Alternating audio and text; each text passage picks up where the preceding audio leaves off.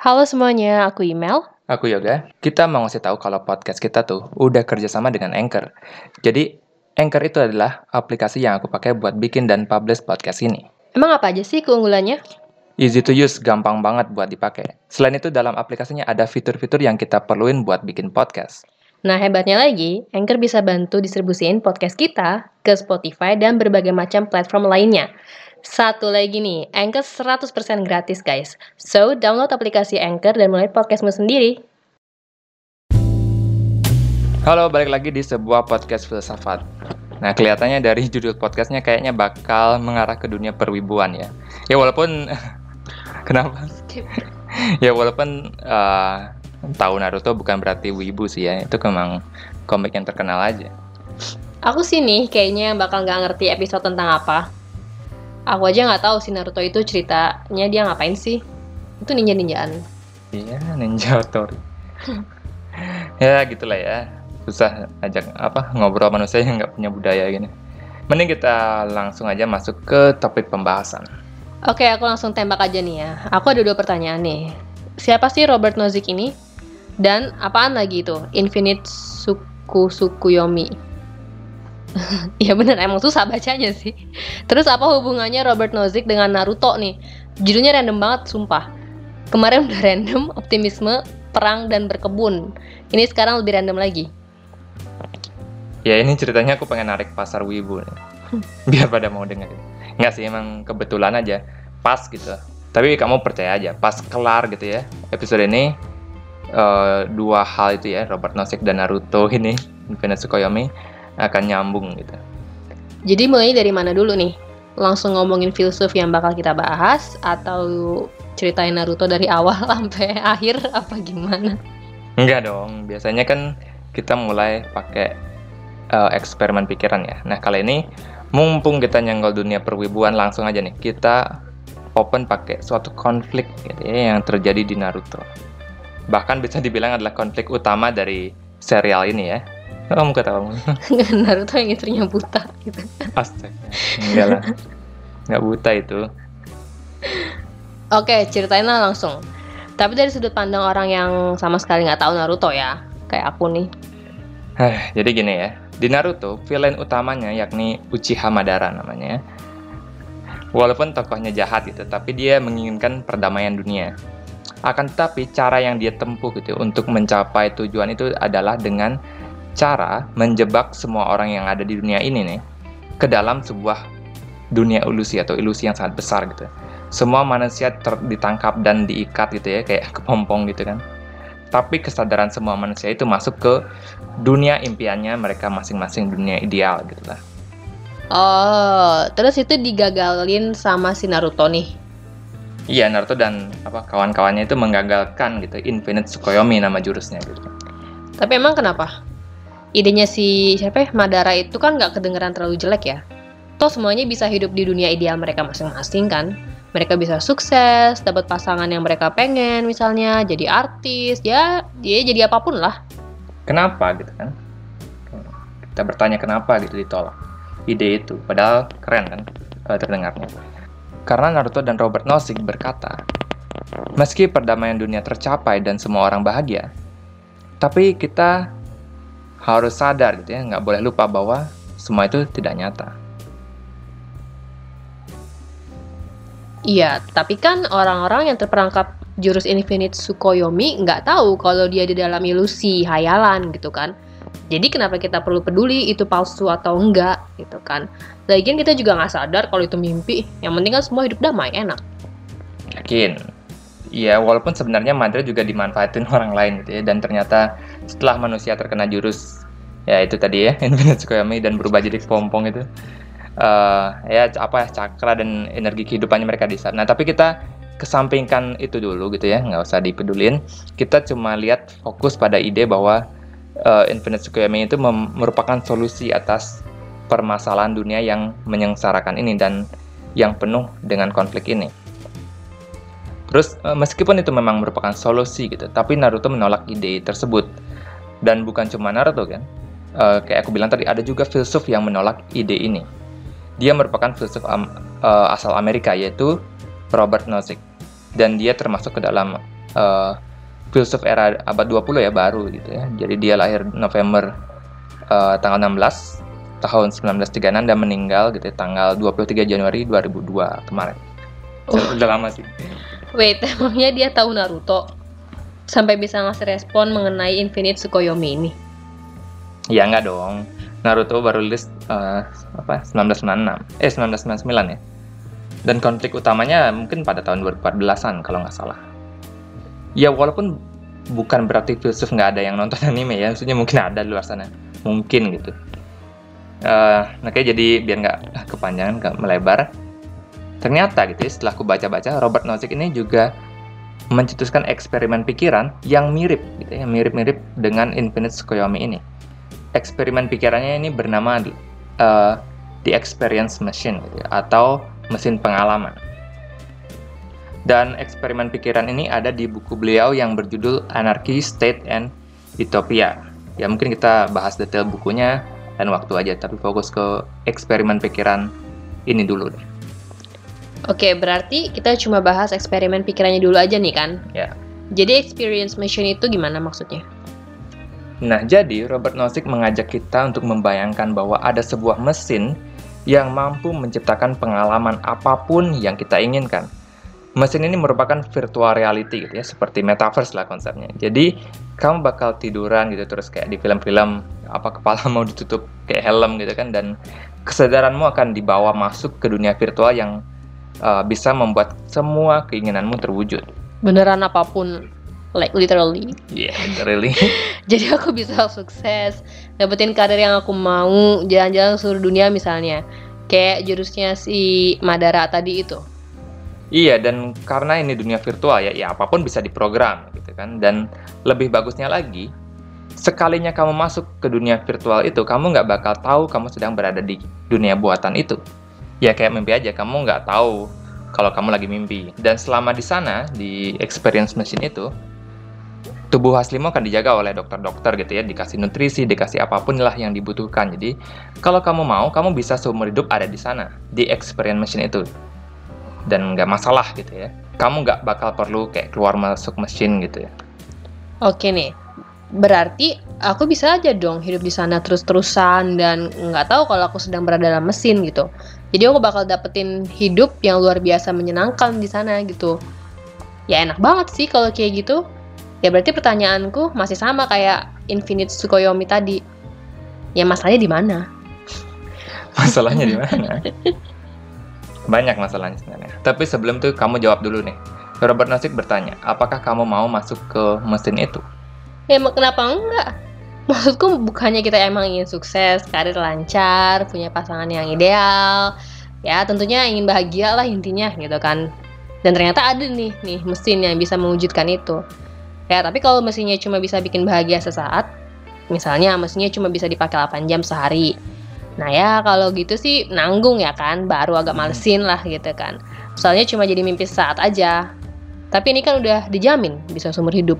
Dan kita nggak bakal tahu kalau kita sedang mimpi atau hidup di dunia virtual. Ya apa bedanya dengan dunia nyata kalau kita nggak bisa bedain? Oke, argumen yang bagus ya. Itu adalah jawaban yang tepat jika hal yang kamu value atau yang kamu nilai berharga adalah pleasure atau kenikmatan.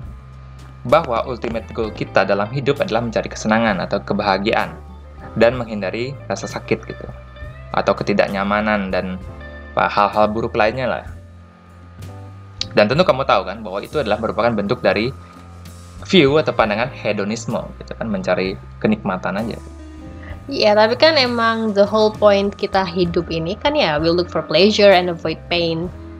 Simpelnya sih gitu kan. Gimana kalau aku ngasih tahu kamu bahwa bukan cuma itu yang kita cari di kehidupan ini. Setidaknya Robert Nozick gitu ya, makanya dia nggak mau masuk ke uh, experience machine. Ini kata uh, Robert Nozick ya. Kalau emang kenikmatan yang kita cari ya, semua pasti mau masuk ke dunia uh, ke mesin itu gitu. Tapi Robert Nozick menolak untuk memasuki dunia virtual yang ideal tersebut karena itu bukanlah pengalaman yang nyata dan Naruto juga setuju dengan hal itu. Ya tapi kan balik lagi kita kan nggak tahu kalau itu adalah dunia yang dibuat oleh experience machine. Terus kenapa aku harus peduli pengalaman yang aku alami itu ada di dunia nyata atau enggak gitu? Oke, untuk mengerti poin yang ingin disampaikan Robert Nozick, mari kita bayangkan sebuah skenario gitu ya. Bayangkan pasangan kekasih yang saling mencintai atau kelihatannya seperti itu. Si cewek tersebut sangat bahagia bersama cowok itu. Tapi dia tidak tahu bahwa ternyata si cowok itu ada hubungan dengan wanita lain di belakangnya gitu ya. Intinya selingkuh lah ya si cowok itu. Ya, terus apa hubungannya nih kita ngebahas itu dengan experience machine. Bentar lanjut dikit. Si cewek tidak tahu kalau sedang diselingkuhi. Dan cowoknya terus saja tetap selingkuh sama si cewek itu. Cewek B lah anggap gitu kan. Bahkan sampai pasangan itu uh, menikah, tua, meninggal bareng gitu ya. Si cowok itu tetap selingkuh dengan si cewek gitu, yang cewek B. Jadi intinya si cewek bahagia gitu. Dia menikah dengan cowok idamannya, punya anak, tua, dan bersama hingga akhir hayat. Tapi dia nggak tahu kalau seumur hidup dia itu diselingkuhin. Terus aku bakal tanya ke kamu, kalau kamu mending tahu kenyataannya atau hidup dalam ilusi yang manis? Oh, jadi ini ibarat experience machine-nya. Bahwa si cewek tuh tetap bahagia seumur hidupnya. Ya, tapi itu semua palsu ya kan? Dia nggak dapet cowok yang setia dan yang dia idam-idamkan. Kenyataannya nggak kayak gitu, walaupun dia nggak tahu seumur hidupnya.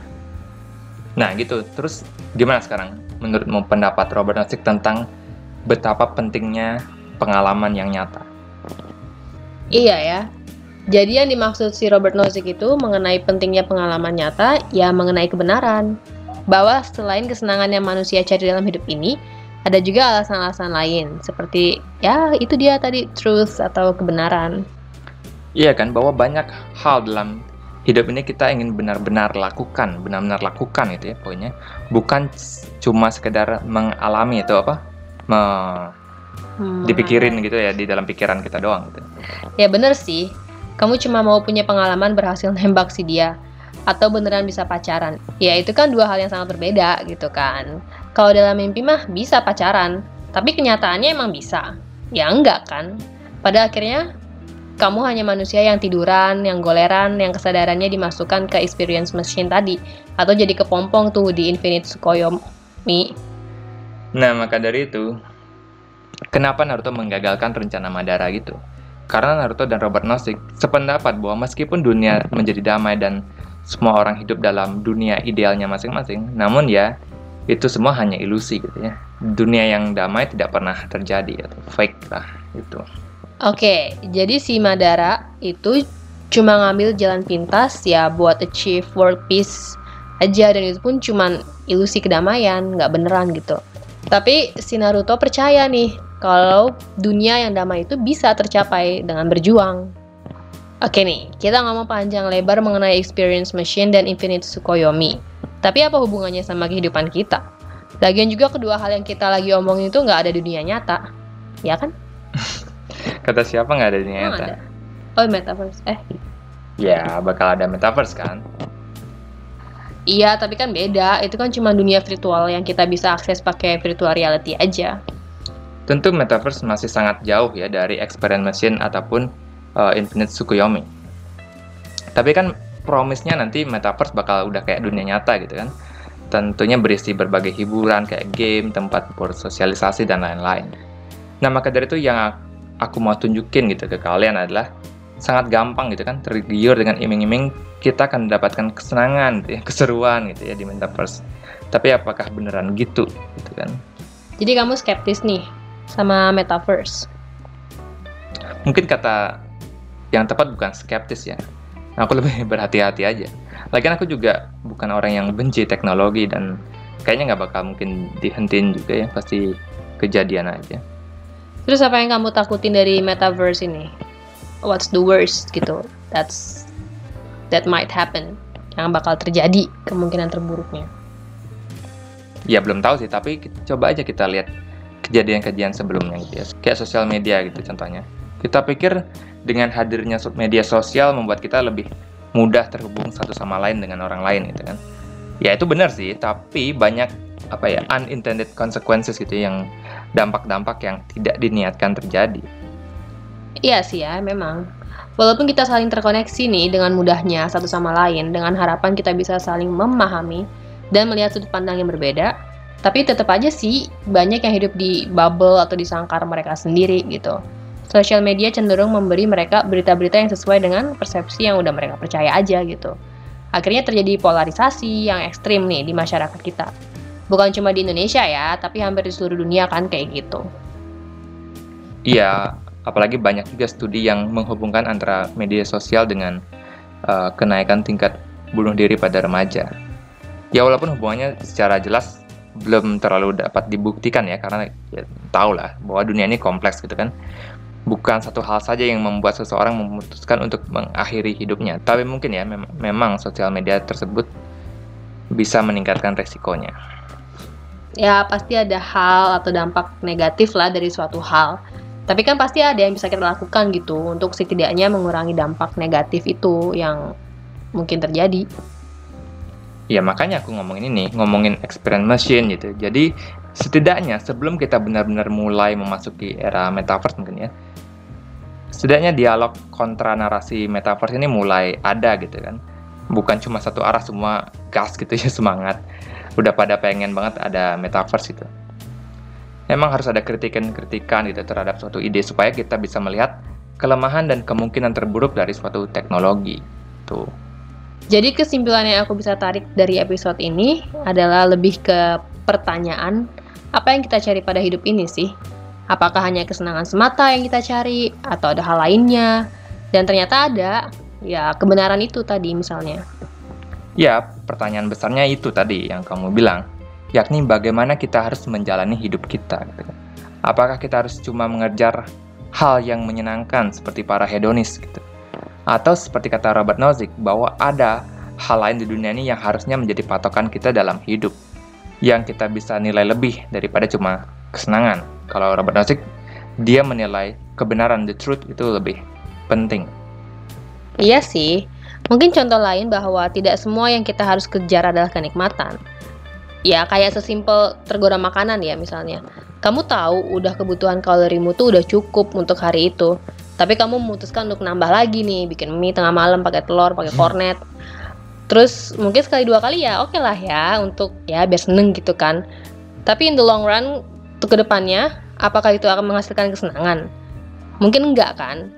Jadi ngomongin tentang cuma mencari sesuatu yang menyenangkan secara saat belum tentu akan serve you any good in the future gitu ya cuma ya udah saat itu aja kamu kenyang seneng Nah, makanya hidup nggak sekedar mencari kenikmatan dan menghindari rasa sakit. Tapi sebaiknya kita memikirkan benar-benar, baik-baik apa yang terbaik untuk diri kita. Hidup seperti apa yang kita mau? Kehidupan yang baik itu seperti apa? Itu adalah pertanyaan-pertanyaan yang perlu Anda jawab sendiri. Supaya nanti di garis finish, kalian bisa bilang bahwa aku sudah menjalani kehidupan yang baik. Aku Yoga. Aku Email. Bye. Bye.